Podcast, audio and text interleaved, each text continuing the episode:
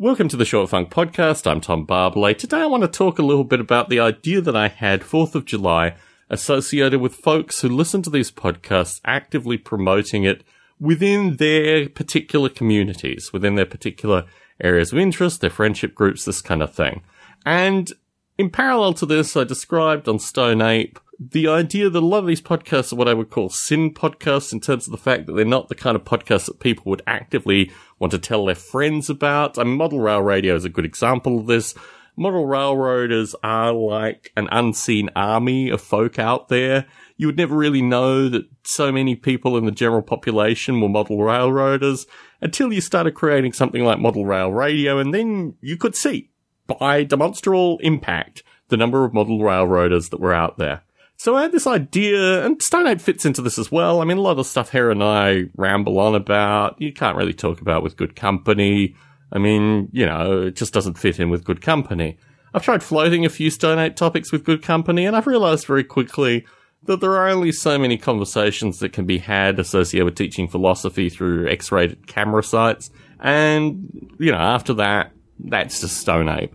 And in this light, the feedback that I've received, and this really comes from listeners that contacted me directly, was that people would much rather make like personal pitches to individuals within their friendship groups. Like introduce the podcast to a few people rather than just broadly saying, I love this podcast about, you know, these two dudes chatting about nonsense, you know, or model railroading or this kind of stuff.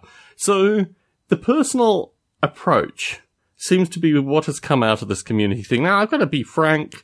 This thing was in no way a success. In fact, it was on all probably chartable measures, a complete failure.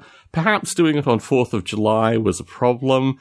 Perhaps trying to reach out to listeners in particular, you know, folks that just have their own lives going on. I mean, a podcast is a very particular thing. I've lamented for a number of years that the podcasts that people get particularly passionate about are the podcasts that ask for money and people make donations to, because once you donate money to something, you have a different relationship to it. And this has been my frustration associated with doing these free podcasts, doing these podcasts that I just record and put out there, is that you know, there's a percentage of the population that just doesn't get the same like passion associated with something that they're paying, you know, two to ten bucks a month for. And this, I've tried to raise with people as just a means of like, maybe you should analyze the stuff in your own life and realize that actually by putting out free content, if you enjoy listening to it, it could be just as valid as the content that you're paying for.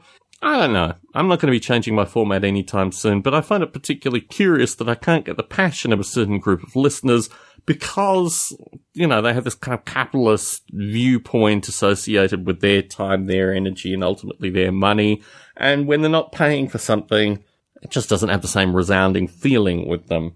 I don't know how I can break that. I just like putting it out there periodically. So maybe some of these people will do some self reflection and realize that they can actually talk about the stuff that I do as well. Maybe. Who knows? Anyway. So in this light, you have to do these kind of experiments associated with asking people to promote your podcast just to get a sense of what the community is willing to stand.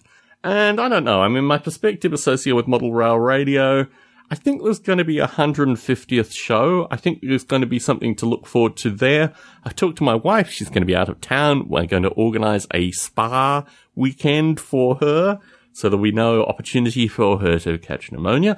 And yeah, I think that's going to be a real boost for Model Rail Radio, this 150th show and just bring in a bunch of people again and just do things again. It's probably going to be, I don't know, in current recording time, probably in about two years time. So it's a bit of a way away but still something for folks to think about and something to refocus the community on because doing it every 100 shows, yeah, that was something. I mean, show 100 completely and utterly untouchable, but I think to just reinvigorate the community, maybe doing it every 50 shows might be the way to go.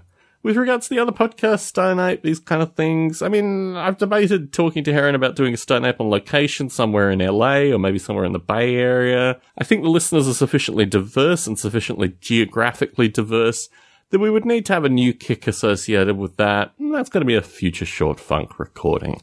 Tom Barbalet in San Jose, signing out.